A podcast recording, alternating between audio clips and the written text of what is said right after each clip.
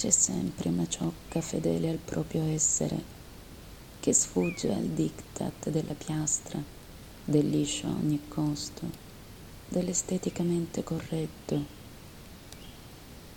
La volpe che la strada attraversa resta lì come un fatto che lei stessa non vuole crei clamore, come il fiato dei musicisti tra le note, gonfia di passi muti i pentagrammi, eppure si racconta nel silenzio e nel buio di una stanza abbia fatto piangere qualcuno.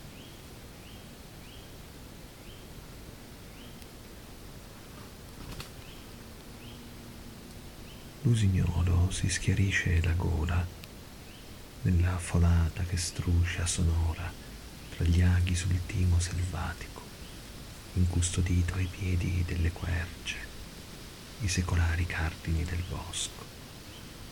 Tra i castagni più radi e spaccati, la dimora di ricci e di lepri, terra di passi notturni, di volpi, uno schiocco improvviso poi largo in volo di uno stormo spaventato.